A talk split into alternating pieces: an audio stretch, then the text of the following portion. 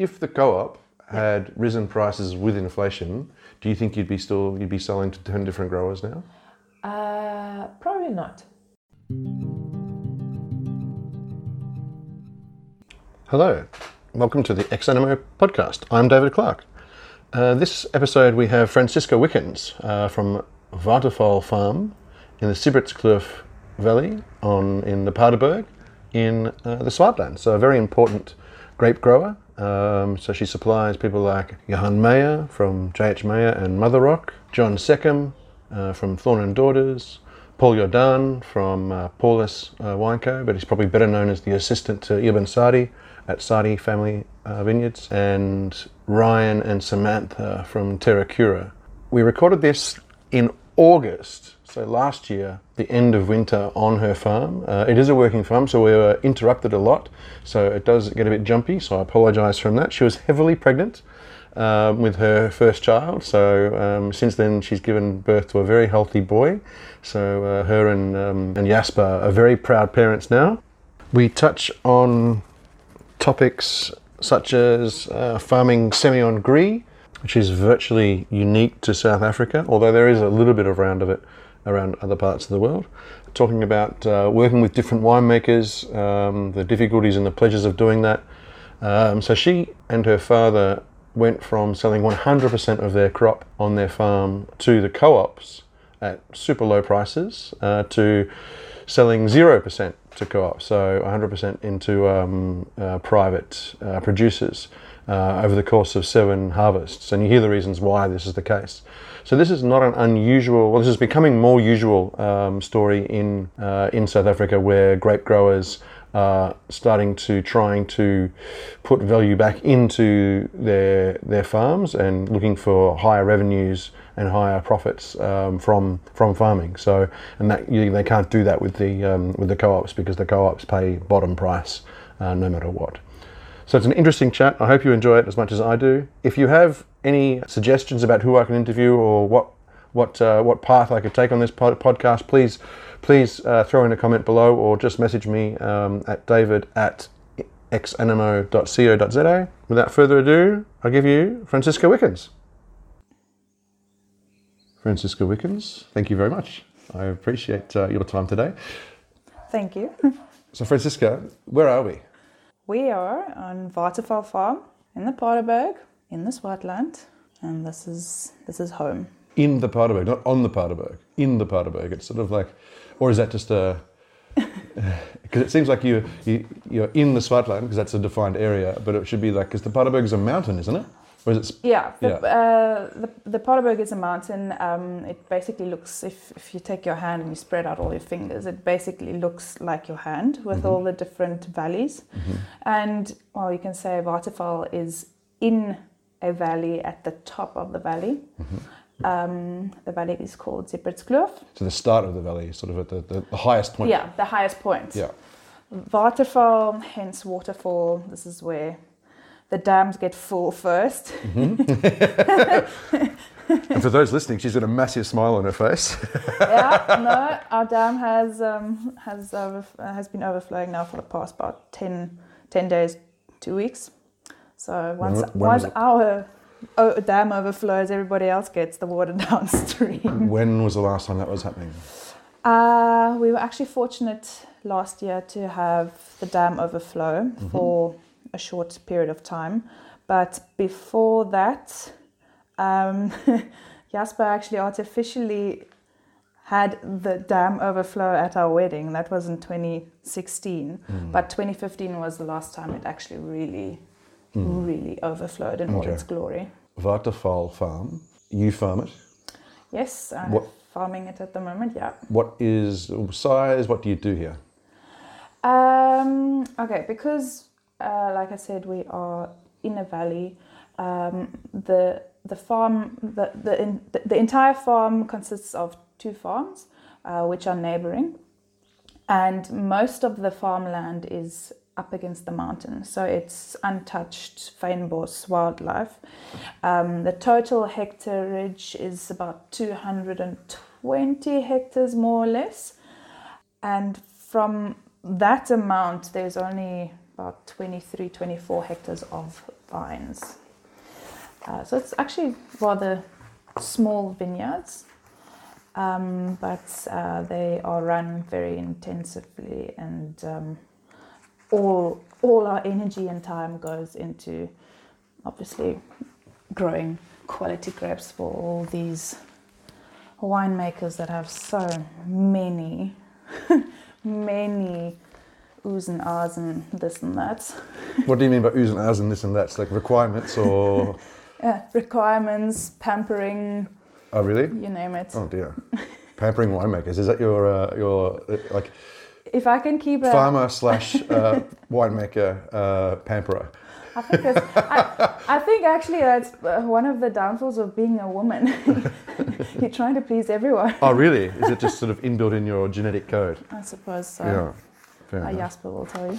So the farm um, has been in your family for three generations. You're you the third Yeah. generation Um, to, to yeah. farm it? Correct. Um, I'm third generation. My grandpa bought this farm back in 1947, Mm-hmm.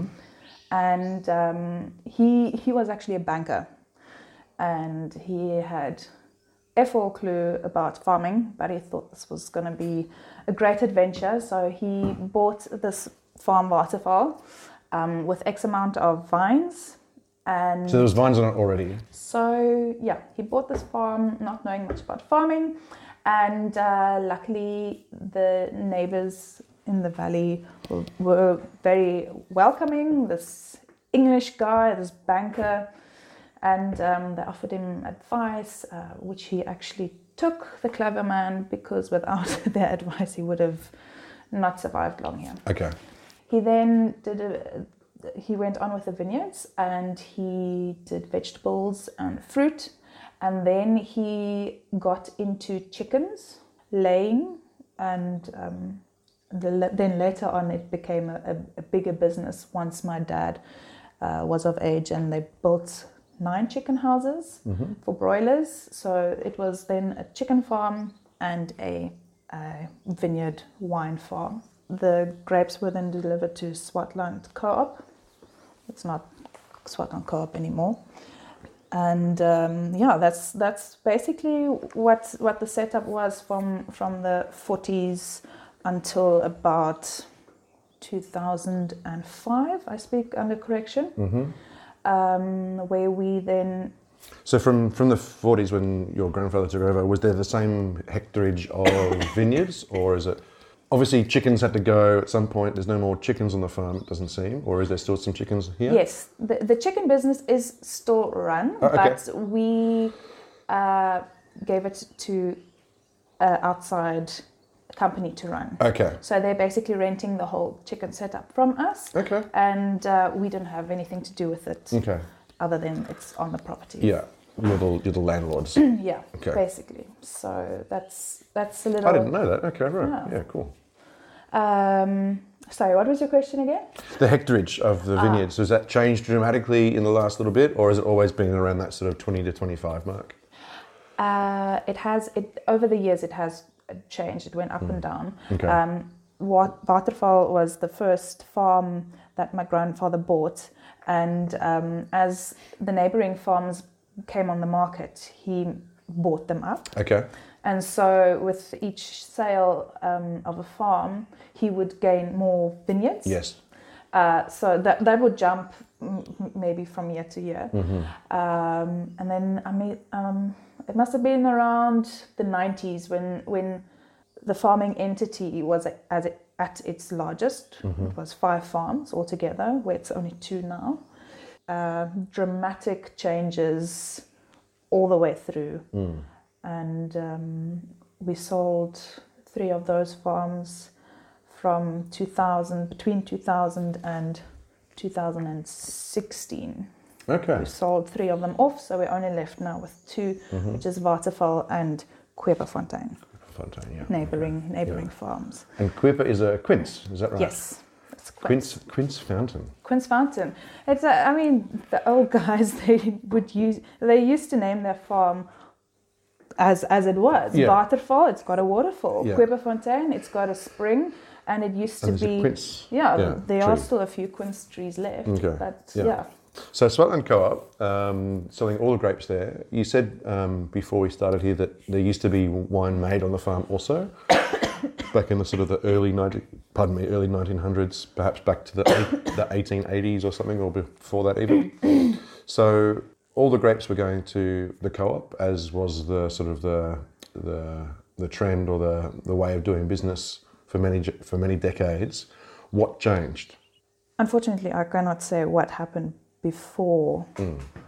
before the 1940s on this. No, no, I'm sort of more in the last sort of 20 years. So Oh, and the, in yeah, the last yeah. 20 so years. So going from, I mean, when was the last when was the last vintage that you sold or uh, Latafol sold 100% of their crop to the co-op?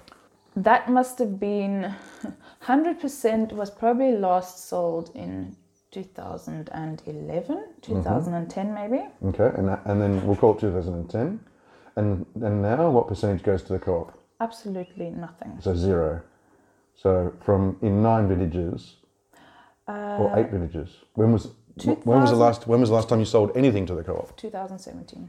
So, no, 17. so in, in seven or eight vintages, you've gone from 100% to 0%. Yeah. What was the catalyst behind oh. that? Great prices. Yeah, right. Full stop. Yeah. but what was stopping you beforehand? I mean, was there not people around to, to buy those grapes? Or was it. Because it seems like if you don't. If those people were.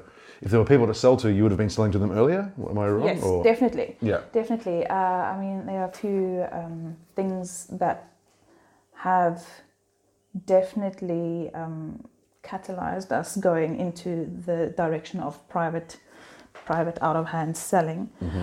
Yeah, if the prices in the co-op would have gone up, as everything else, as our expenses have gone up, I mean, it wouldn't have been a problem. Okay.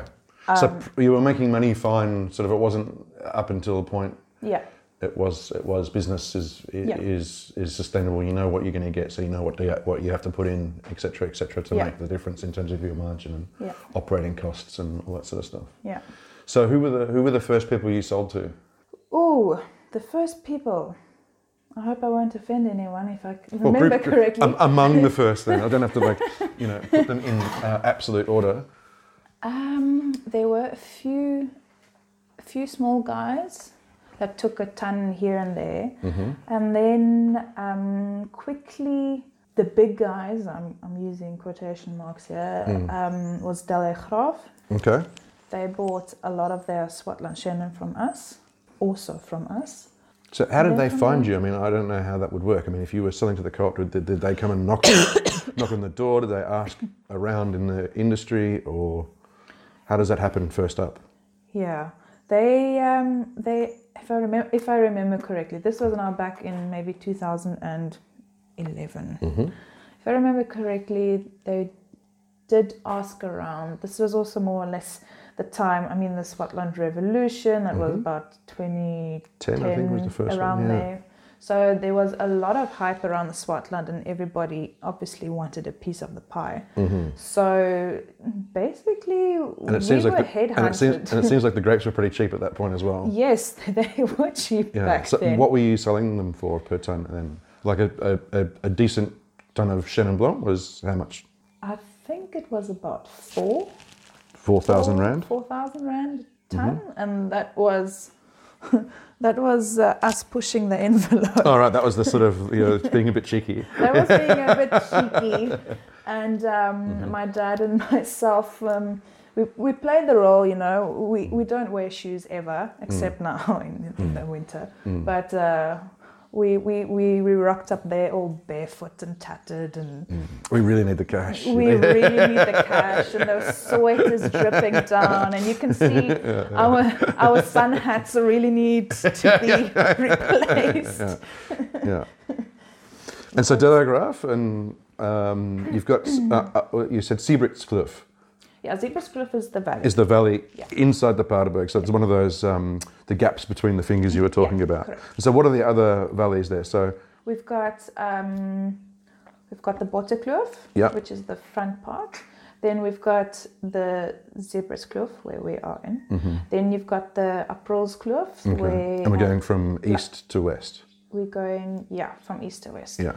And then we've got yeah um, Aprilskloof, that's where Lammershoek and Eben Sadie are in. Mm-hmm. Um, and then there's a tiny little, I can say appendix, I suppose, uh, called the Langkloof, where Scholz Rousseau is. Mm-hmm.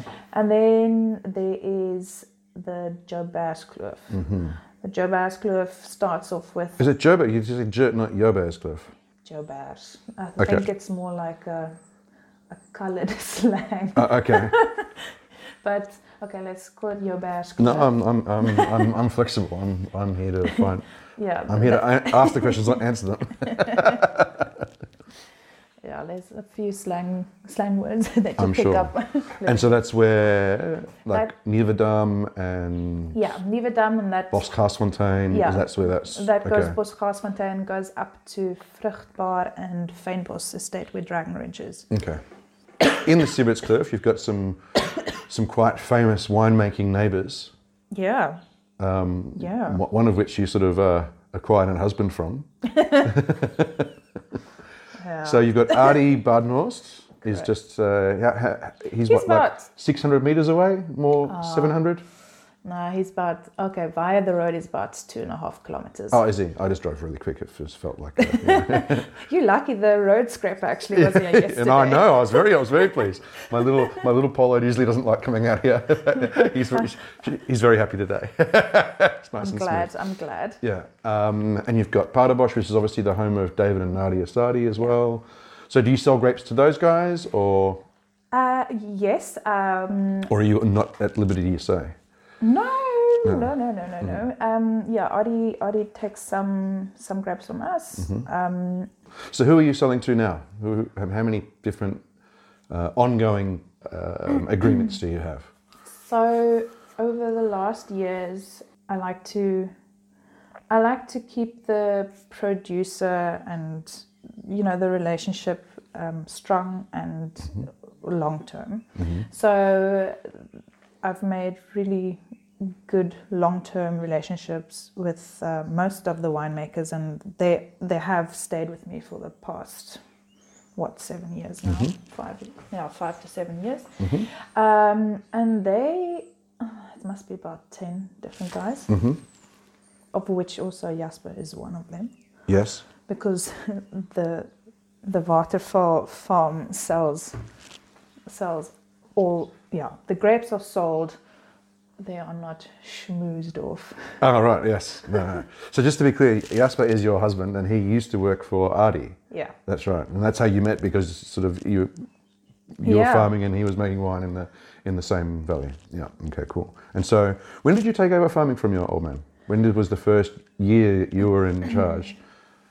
the first year uh, that i was like fully in charge must have been about 2014 Says die Baas, uh, 2014. more or less 2014 um, i joined the farm as a as a full-time employee back at the end of 2011 Okay. and obviously my dad was my mentor. He had an exit strategy, He- obviously. I'm, I'm quite sure this was his plan all along. Yeah. just smear her off on Adi's hot young winemaker and Bob's your uncle. He's got Did whatever- Adi have another winemaker as well as, well as Jasper? no it was only Jasper. Um, okay, so about ten different agreements with with winemakers. Yeah. So I, I know I know of a couple. Well, can we go through them? Is that Yeah, okay? yeah. So there's obviously John Seccombe. He, Yeah. he, buys wine from uh, buys grapes from you. There's there is um, uh, Jan Meyer, so Stompy, and who else have you got? Who else have you got there? I've got um, Ryan and Samantha yeah. from Silwervis and Smiley. Mm-hmm. I have the up and coming Paul Jordan from Ah, okay, Paulus yes. Wine Company. Then obviously, That's a long My- established relationship, is it? then yours truly, Jasper. Jasper, yeah. JC Wickens and Co. JC Wickens Wines. JC Wickens and family still, and soon. yeah, soon. Yeah, yeah. Seven weeks. Yeah. Um, then I've got I've got Marras. Oh, yes. Martin Lamprecht Marras. Uh, then I've got Lammershoek and I've got a another gentleman which I'm not going to mention his name Okay. I'll just put a little because he doesn't want his work to know he does wine Oh, oh, on right. the side. Uh, uh, okay, right. I see. Yeah. And then who else is there? Um, They're going to be super offended if you miss them out too, if they listen to this. shut it. Sorry, guys. I can't hear you. No, that's Shout fine. louder. That's okay. We'll, we'll think of it. We'll come up to it. So, is it? I mean, obviously, you were talking about uh, trying to work with many different, well, clients, I guess. Are they? Are they farming? Do you? Does it work because they they require similar processes in the in the in the vineyards or similar farming practices as each other? I mean, it would presumably it wouldn't work if there was one or two guys who wanted you to farm like super in a very different way or was sort of against how you wanted to farm in the first place? Or how does that work? I mean how do they at what at what point do you say no it's my farm i'll i'll, I'll fucking farm however i want or at what point do does that change where they sort of request that you scoffle rather than put roundup down or whatever it is you know like?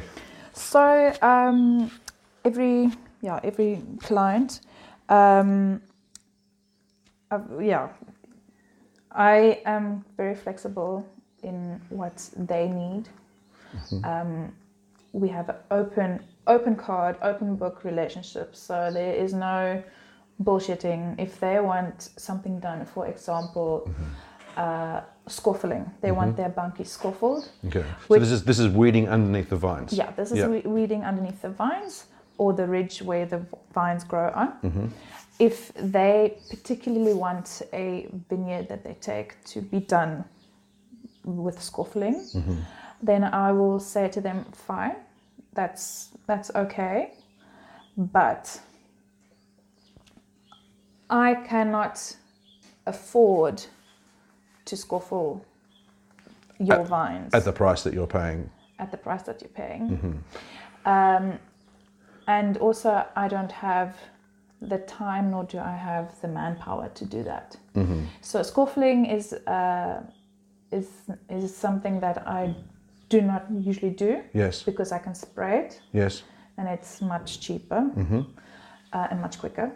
So, So for, ex- so for example, if, if, if John from Thorne and Daughter says, look, I want the vineyard that I get the paper kite um, Semillon from, which comes off um, this farm, uh, Scoffled, he'll have to arrange the, the labour and the... He he can he.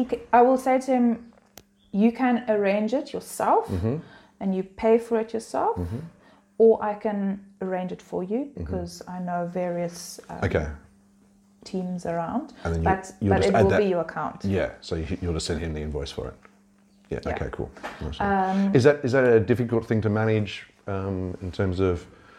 I mean, if, if, if say does if, if that does happen and there's a team coming on scuffling, will you let the other guys know? Hang on, we're getting a team scuffling in for John and stuff. Do you want your Yeah. vineyard scuffled as well at Yeah. the same time? It's going to cost you this much per hectare, or you know, et etc. et. Uh, yeah, I, I usually, I usually this time of the year, the winemakers are all over the world and you know Mm. taking a back seat or they're labeling or bottling or whatnot. Or Um, trying to trying to, to sort try, of- trying to trying to um, build revenue streams so they can pay your exorbitant scoffling fees. Yeah. and grapes. Yeah, yeah. if they haven't finished paying them off yeah, yet. yeah. Well, that's it. Yeah, exactly right. So I will gently remind them that, you know, we need to do something about I didn't. Know, bunkies. I didn't know you could do anything gently, Francisca. This is. I'm learning so much today. No, I, I have to learn. I have to learn. Uh, I will. I will remind them. Okay, it's the time of the year. We need to do something with the bunkies. Are we going to spray it, or are we going to, or are you going to have it uh, scoffled? Um, and then either or. I go great.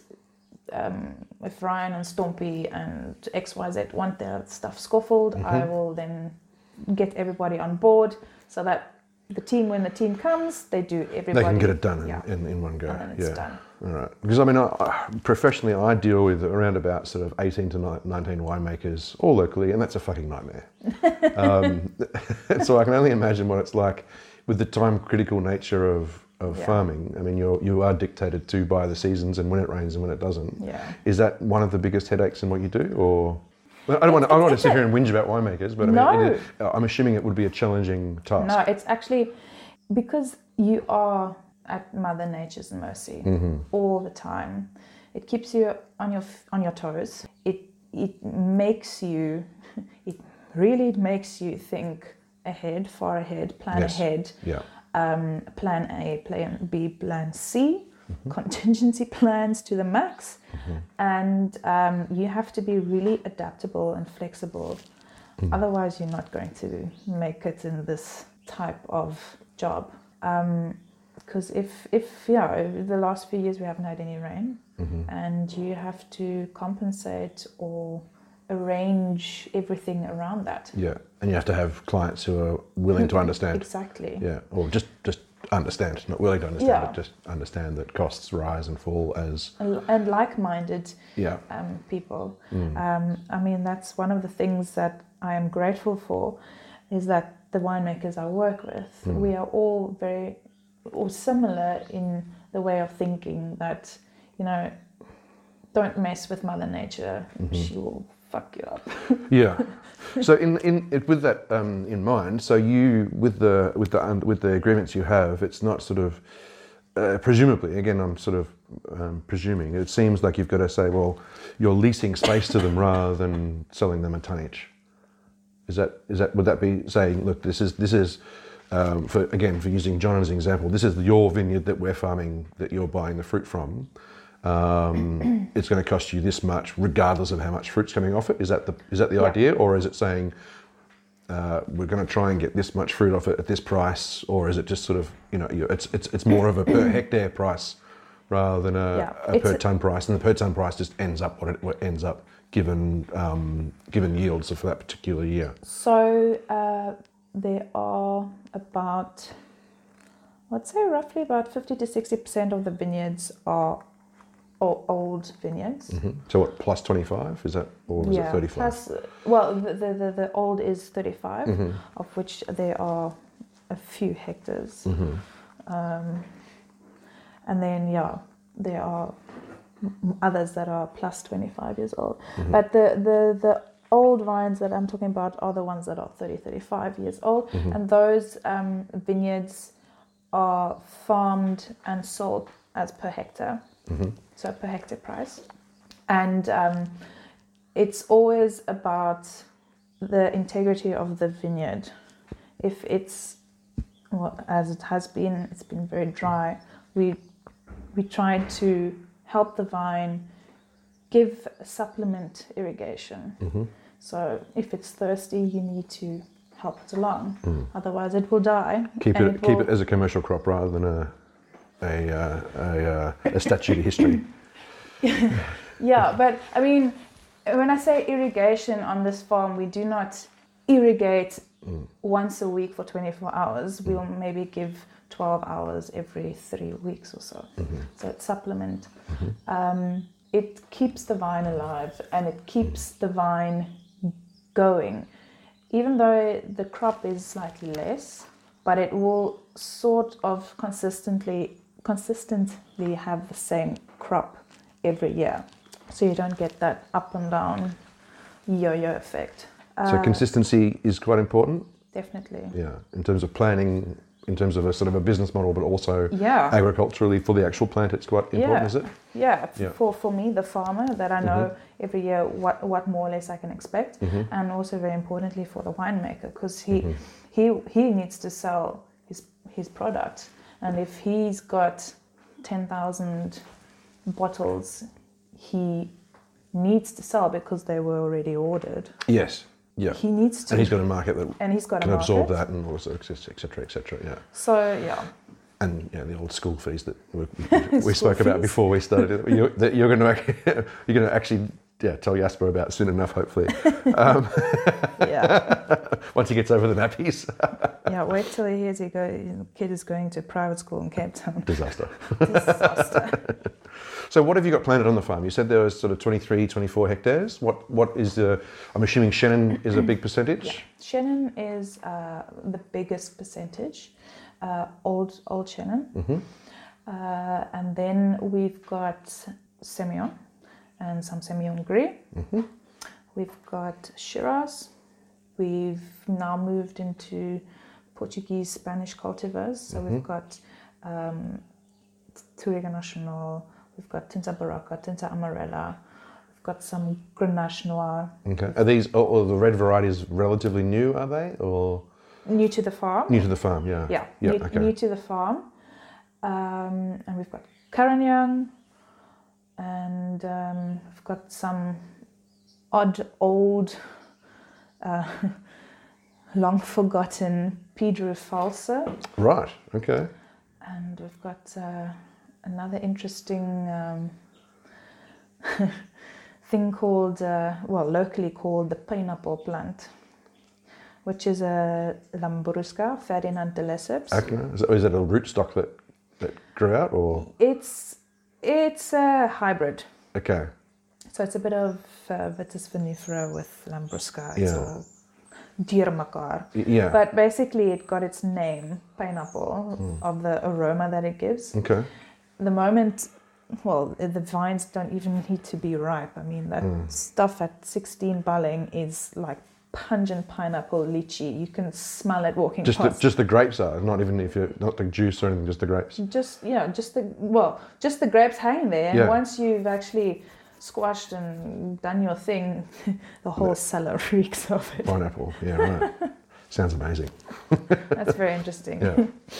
Um, so you, you mentioned Semillon Semillon Gris. Yeah. That seems like a. I mean, Semillon Gris is a is a is a fascinating thing from a from a viticultural point of view because it seems like South Africa is the epicenter of Semillon Gris. As far as I understand it, there's only there's patches of it around the world, but only in minuscule amounts. But it seems not necessarily commonplace here, but not an oddity. yeah What I mean is it the same relationship as uh, Pinot Gris has to Pinot Noir and Pinot Blanc? Is it the same sort of Semillon Semillon Gris? Is it sort of a is it a mutation?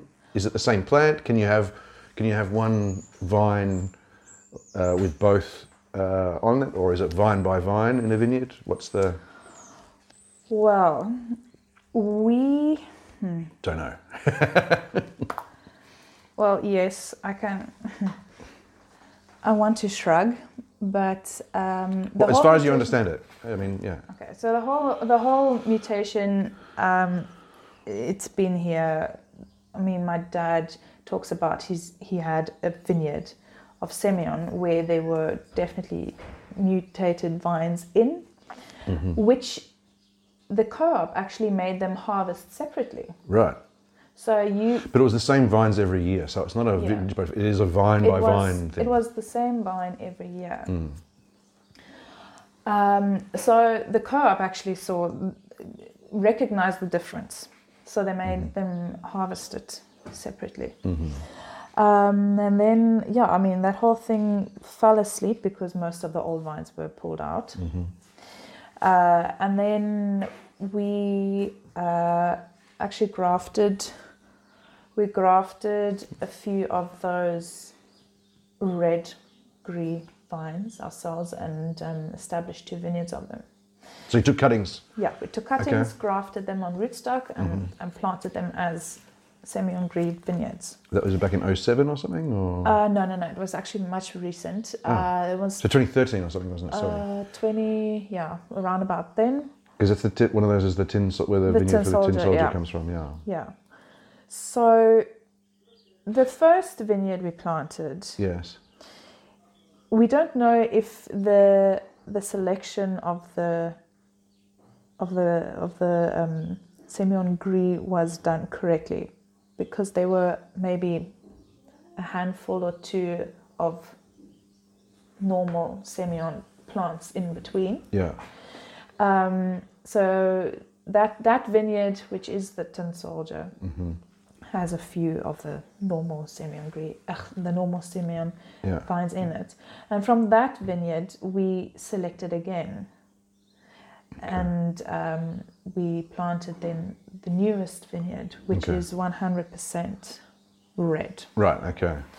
But within the vineyard, the red vineyard itself, Mm. there are to various degrees of dark dark berries Of colour, So you've yeah, got okay. you've got some that are like salmony pink, Mm-hmm. and some that are really dark. They almost look like uh, red, really ripe red globe table grapes. Yes. Okay. So And is it the same vines every year that get darker and and or is it? Yeah. Okay. yeah, Right. So it's interesting. Mm. Um, the vines haven't changed as they are standing now to this it- date, haven't changed in color. Yes. So it hasn't gone from white to red or from red to white. Okay. They have stayed whatever they were. Yeah. So do you see it as two distinct varieties? Do you farm them differently? Do you, or do you, in your head? I mean, how do you, not necessarily on paper or officially, but in as a farmer, do you do you see them as, you know, red Semillon and or Yes. yeah, as and normal Semillon? And do you have to farm them differently, or do they do you do they do they sort of um, uh, go through their processes every year at the same time and speed, or do they have the same? So, I, yeah, I, I see them as two different um, varieties, mainly because the red, I say red, gris, same thing. They they ripen. Their ripening process is longer, so they ripen later than the the white Mhm. variety, Okay. and also Do the, the, do the, do the sugars go up at different speeds? Yeah, Yeah. Okay. yeah, but um, both the the gris and the white semillon will peak at about 22 Balling. The the ripening of the uh, semillon gris and the, the normal semillon. The semillon gris will ripen at a later stage, about give or take 10 days. Um, and the flo- flavor profile is, is slightly different to the normal semillon. Um, it's a bit more spicy. Mm-hmm. Um, the skins thicker with the extra bit of colour, or not really? not really. Yeah. Okay. So there's no physiological difference. It's really just a. Not, yeah, not much. Okay. Not much. Um, the, the vine grows exactly the same. hmm Uh, I mean, it, it looks like a semillon, except it's just got some color on the skin. Okay. And what are the greatest challenges of farming here? Obviously, you've, you've talked, spoken about the drought in recent times. Obviously, you've got a waterfall farm some, some years when it when it rains properly. So, were you alleviated a little bit by the drought with that, with the position of the farm, i.e., Yeah. being closest to the mountain? Yeah. Yeah. We are very, very, very fortunate um, to have, yeah, to be in this position in the valley. hmm Um, our rainfall, I mean, the rainfall average on this farm is maybe 550 to 600 mils a year, Mm. whereas in literally five kilometers down the road, they will have 150 to 200 mils less Mm. than what I do. Yeah. So this is a, a definite winter fall farm. hmm Um, if there are any showers in the summer, we don't get any of that at all. It will literally all fall on that farm five kilometers down Yeah. the Right. I see. Yeah. yeah. And yeah, shame. God Mm. bless them. Mm. Um, but yeah, we, we are very fortunate to be so so far up in the mountain. Um, the drought, yeah, it, it's affected, has affected us. Mhm. Probably, or most definitely not as bad as the guys As others. out. Yeah. Okay. And what other challenges are there in farming here? Uh, both sort of climactic or um, politically, or I mean, have you had some sand mining issues here, or Well, politically, uh, yeah, I suppose. well, you are in South Africa, I get that part. Yeah, I was gonna go. This is a fucking circus in any case. Yeah. Uh, But sometimes there's play sort of like you know um, politics within a region or within a you know within a neighbourhood. you might have a, a next door neighbour who likes burning stuff uh, lots in sort of January, which isn't ideal. no, no, please no. yeah. Uh, But is, is drought the biggest drama that you sort of live with? Is that the stuff that keeps you up at night, or what's the? at the at the moment, yes. Yeah. Uh, drought is drought is the number one. hmm Um, specifically for this farm, other other challenges are that we are so deep in a valley. We don't have much of flat area. Everything is on a steep um, incline or slope. hmm I mean, in winter it's horrifically wet in the vineyards hmm because it's clay. hmm So some there are some years where we pull our tractors every year. Mm. I mean, like constantly. Um, but uh, So just the actual, a- access can be difficult. yeah, Mm. access is difficult. I mean, it's it's a lot of maintenance, wear and tear on machinery, um, also on you know us laborers, Mhm.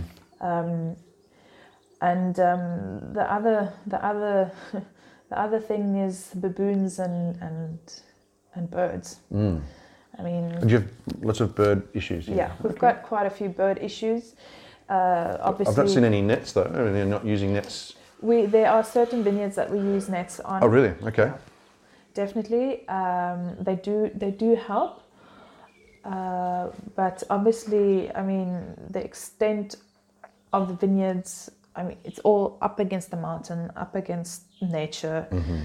i mean You're farming. You're farming in their territory rather than we the, are farming rather than in the other way their around. territory. so you know, I actually, uh, if, if I if I plant a vineyard with ten rows, Hmm. they go, okay, row one is up against the mountain. That's for you birds. Hmm. I know I will never ever see a little grape Yeah, from that I was up row. at Cl- the- I was up at Constantia uh, recently, at the top of the mountain there, and they've got a baboon section of their vineyard at the very, very top uh, that they. designated for. Yeah, absolutely. And then, um, I mean, talking to Jeanette's father when he was still alive about um, farming up in the the Koue Bokkeveld, which is also right Yeah. up against um, uh, na- nature. So it's you know the first two rows are the baboon rows. Yeah. So they farm it. Yeah. They're sacrificial rows Yeah. virtually. So you know they're they're sitting there putting an apple under their arms, and then Yeah. by the time they leave, they've still got one apple underneath their arm. Yeah, because and they can't everything is trailing yeah, got- yeah, they think they've got fifteen of them. Um, so Yeah. poor little souls. Um, yeah. Okay. Cool. And but what is special about this place? I mean, obviously people. Are, I mean, there's some pretty serious wine growers, winemakers buying fruit from you. Um, other than being just a glorious person to do business with, obviously. Um, why are people buying your fruit? Why? Why do you think that? What What's special about the the place here? What? Well, what- I always thought you said there was was clay rather than most people talk about um, decomposed granite up in the Paardeberg. It's also like, like it's a universal uh, rule, but you're talking about clay and getting tractors stuck yeah. in so stick, sticky wet clay. Yeah. So yeah, I mean the Paardeberg is uh, granite, so it's all it's decomposed granite, um, but I mean clay is also part of it. So It's very decomposed. Like, isn't it's it? like yeah, yeah. it's sand, isn't it? Really? so there are um, definitely uh, I know which vineyards um, have what what their so- soil profile looks like. Um, because it's all on slopes, so you've got Mhm. different stages of weathering. Yes. So you you walk from one row to the next, and you've you've got an outcrop of clay, and then Mhm. suddenly you're back in deep sand again, Yep. and then you've gone over to a rocky section where you've got real nice decomposed boulders and proper grit. hmm Um, it is, I mean, that type of stuff actually makes farming in the mountain a bit tricky hmm because you've got so many uh, like splashes of different soil types and mm-hmm.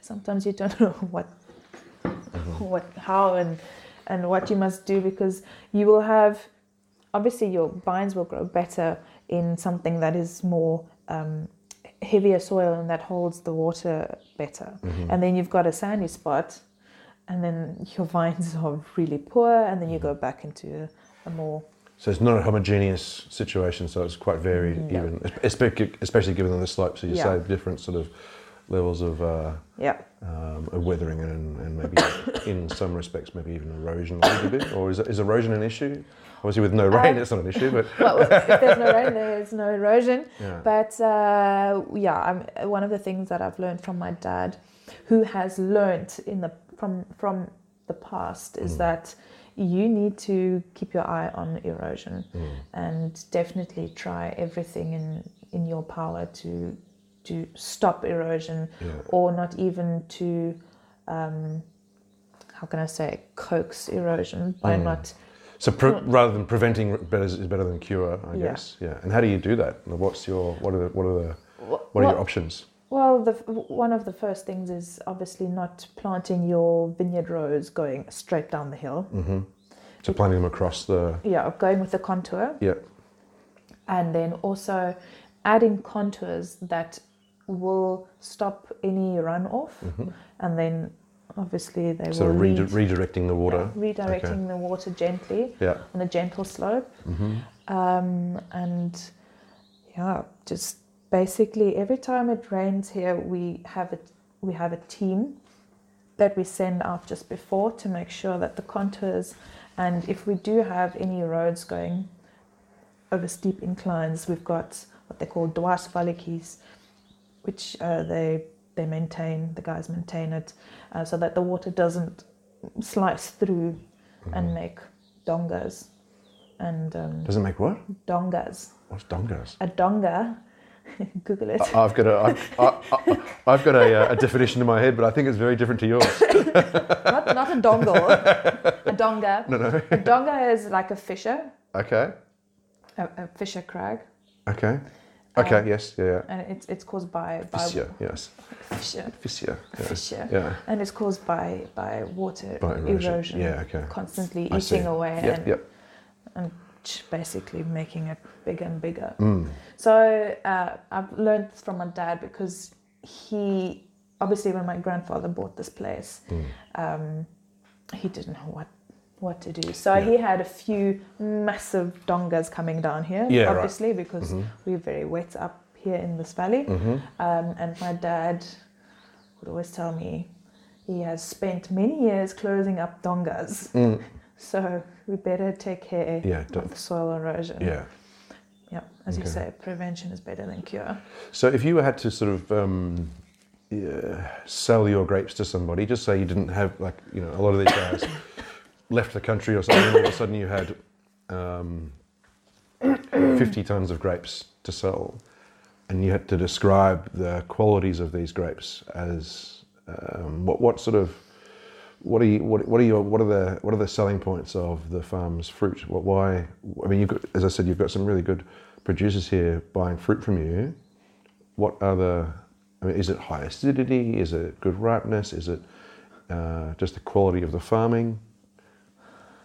Uh, well, definitely, Obviously, it's a combination of everything. But it, it- definitely, it's a combo. Mm. Um, but I think, um, particularly from this farm, uh, in the Chenins, you will pick up a, a- like a, there's a freshness, um, and definitely, I mean, this is not a not a acid producing area. Mm.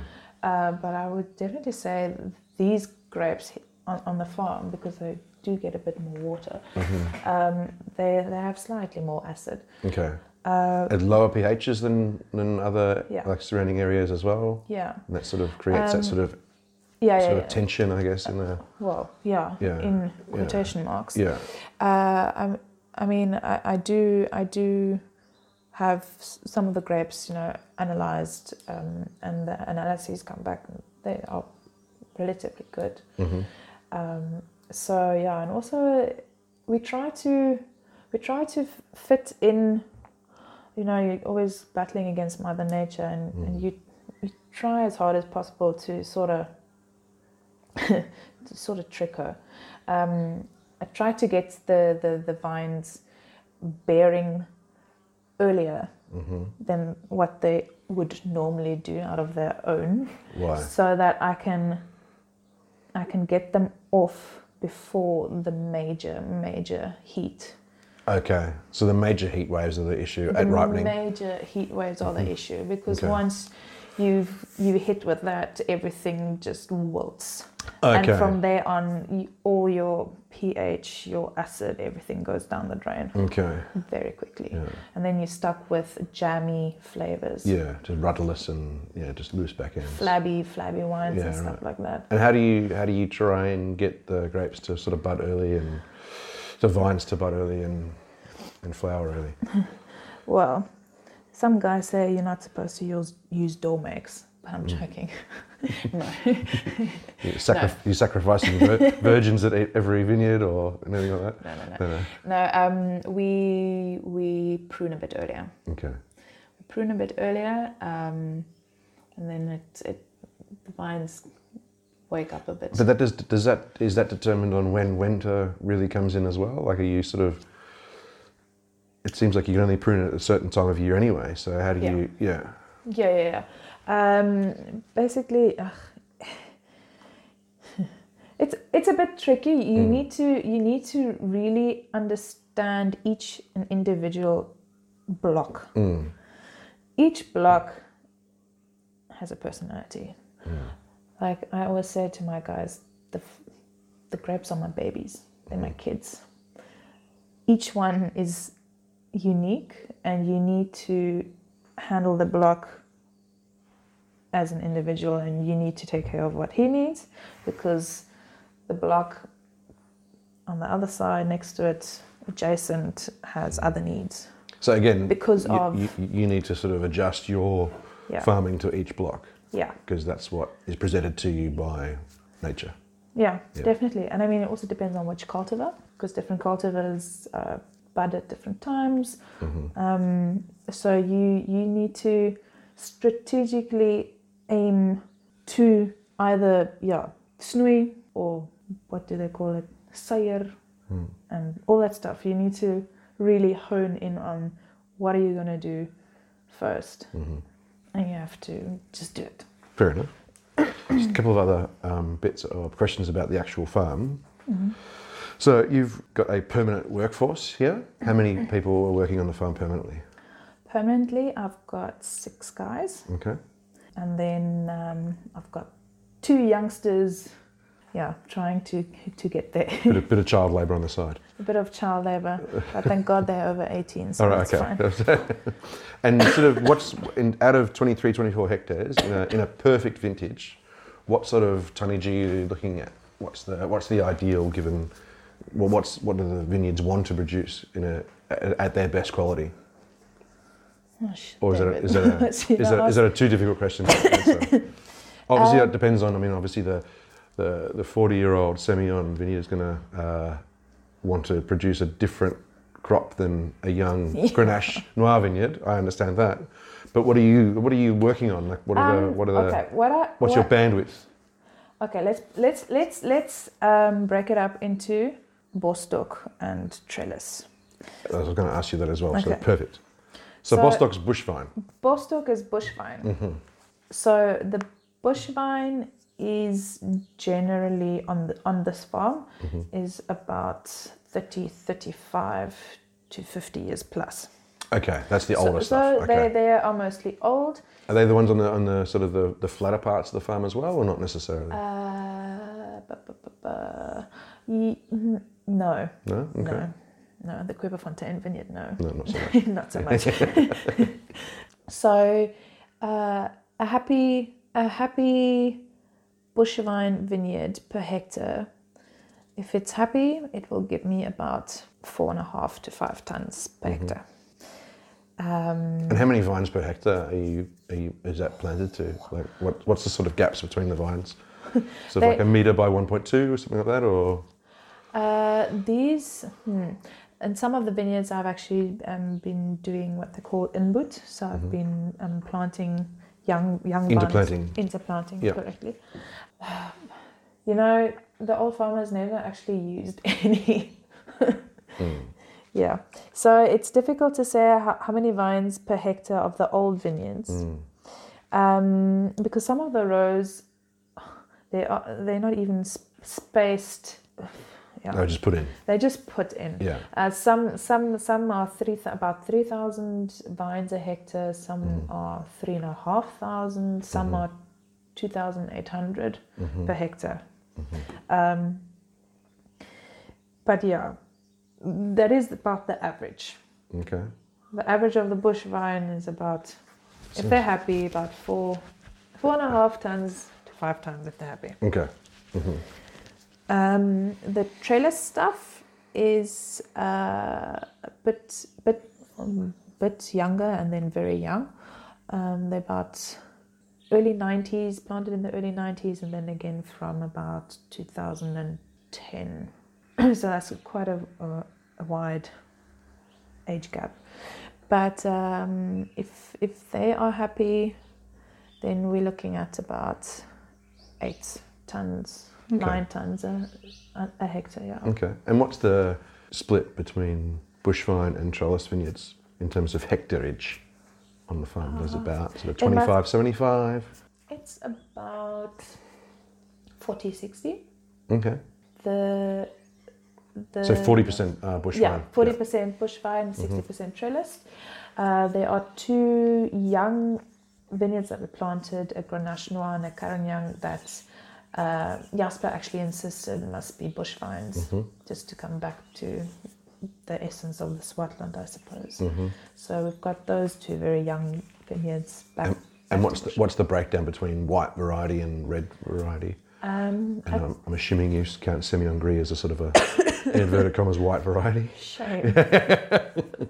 um, yeah, the poor Semillon Gris doesn't know where it must fit in. Uh, Yeah. Um, I would say about 50 50. Okay. Yeah, Right. definitely 50 50. Over the last uh, four five years, we've been planting just red. Just red, yeah. Yeah. There's, I mean, there's lots of Chenin around already, There's isn't a lot of Chenin around, and um, sometimes you know you just need another flavor. Mm. I think, I mean, a lot of people, I mean, I certainly didn't know this before I moved to South Africa that Semillon was such a huge part of the industry. Yeah. Um, going back a couple hundred years, like a, like a, the Exactly. hugest part of the industry was Semillon for a long time. So that's that's super interesting Yeah. um, because people think that Semillon is a uh, essentially you know Sauvignon Blanc's partner. yeah, So where where where Sauvignon Blanc works, uh, Semillon should work. But yeah, then you find this Semillon in the in the warmest part of the the, the uh, uh, or amongst the warmest parts of the um, the viticulture areas of Western Cape. It's a really interesting Yeah. one. Yeah. Really interesting. Mm. But I mean, like, yeah, the old farmers did what they had to do because, I mean, Well, they planned what works, and then Yeah. what didn't work didn't stay in the ground. I'm assuming. yeah, obviously, what, Mm. yeah, and, and the stuff that didn't bear, well, that got ripped out quite quick. hmm And with um, leaf roll virus, is that an issue in? I mean, it's, it's an issue in South Africa. Is it an issue here? Because it doesn't seem like there's not, it seems to affect a red varieties more. Um, Well, I must say, every time I go to Stellenbosch, I close my eyes. yeah, yeah, especially in April, May. when it's, I always used to, I always used to gauge the season by that one vineyard at Lievland. oh, oh, right, it used yes, to go this purple black color. Yeah. And I was like, yeah, ooh. yeah. It looks like blackcurrant. They, actually took that out. Yes, they? yeah. yeah, No, they're replaying the whole thing. Oh, like, God. yeah, yeah. Jeez, I suppose that's probably where the whole leaf roll virus came from. Mm. Uh, is it a problem? Um, Do, do the white varieties um, get affected by it? yes, Yeah, they, they, okay. they, they, they do get virus, yes. Mm. Um, especially the, the old cultivars or, the old the old vines that are still Mm-hmm. in the ground, like your old Chenins and your old Semillons, you will definitely see um, towards mid ripening, end of ripening, you can see their Mhm. leaves are starting to show signs of the virus and they start curling up, and Mhm. you see the the um, the green veins and the you, you can just see this Mm. poor this poor vine is sort of Just, just, suffering. just on the edge of it. Like, just yeah, and then if it's they given up almost. yeah. Yeah. and then yeah, and then they'll throw off all their leaves and Mhm. and stuff like that. Mm. But um, yeah, I mean, the, the, it comes back. It's, it's one of the things that I, I was saying is like I'm trying to get my my vines to to bear earlier hmm so that you can That re- miss- reduces that. well, it, it doesn't it doesn't reduce the virus, but it reduces The effect of the virus, or not? it takes the stress off. Yeah. Okay. if if if you've got a cold, you don't necessarily want to exercise. Hmm. So I want to take out that the the, the stress factor of, of, of ripening before the vine gets Mm. really stressed out and it just can't Mm-hmm. do it anymore. So, out of the 220 hectares you've got, you've obviously been planting a little bit. So there must be other, there must be land to plant. Otherwise, Yes. you'll be um, know, How much more land can you plant uh, without getting super drastic landscaping and? So there are there are still various sites um, uh, that that we can plant um, that had vines on them in Mhm. previous years, but have obviously been taken out because it was Cabernet Sauvignon, and Cab doesn't do so well here. Mhm. So I must say it's about at least that's about five seven hectares, maybe another ten hectares. That Oh, right. So I mean, I'm- of, of existing plots yeah. of yeah land Mhm. and then if i really ran out of space there are a few sites along the mountain that one could clear Mhm. uh, which i'm not too keen on going into the, the mountain i, I Yeah, want to okay. keep it as as natural and pristine as possible Mm. and not impose even more As you found it, rather than yeah. because I'm quite sure that'll bite me in the ass. Yeah. Right. So yeah, so there's Okay. about ten hectares more. okay. Cool. So- well, it's just, that's a decent amount. I mean, It's a decent amount, and will keep me busy, Yeah. or will keep Jasper busy for a couple Yeah. of years. I mean, that's. I mean, if it's all trellis, then yeah, that's, That's another another 70 yeah, tons of grapes. 80 yeah, Yeah. tons of grapes. that's um. If That's not. if that's the not in- drought, yeah. Well, yeah, if, if everything else being equal, then yeah. Yeah. I mean, that's not insignificant. Cool, man. yeah, Um, so just a quick one. If yeah. if the co-op had risen prices with inflation, do you think you'd be still you'd be selling to ten different growers now? Uh, probably not. If if the co-op would have, you know, supported their farmers, Hmm. I mean, they didn't support their farmers in the droughts at all. Mm. They actually brought the prices down. Mm.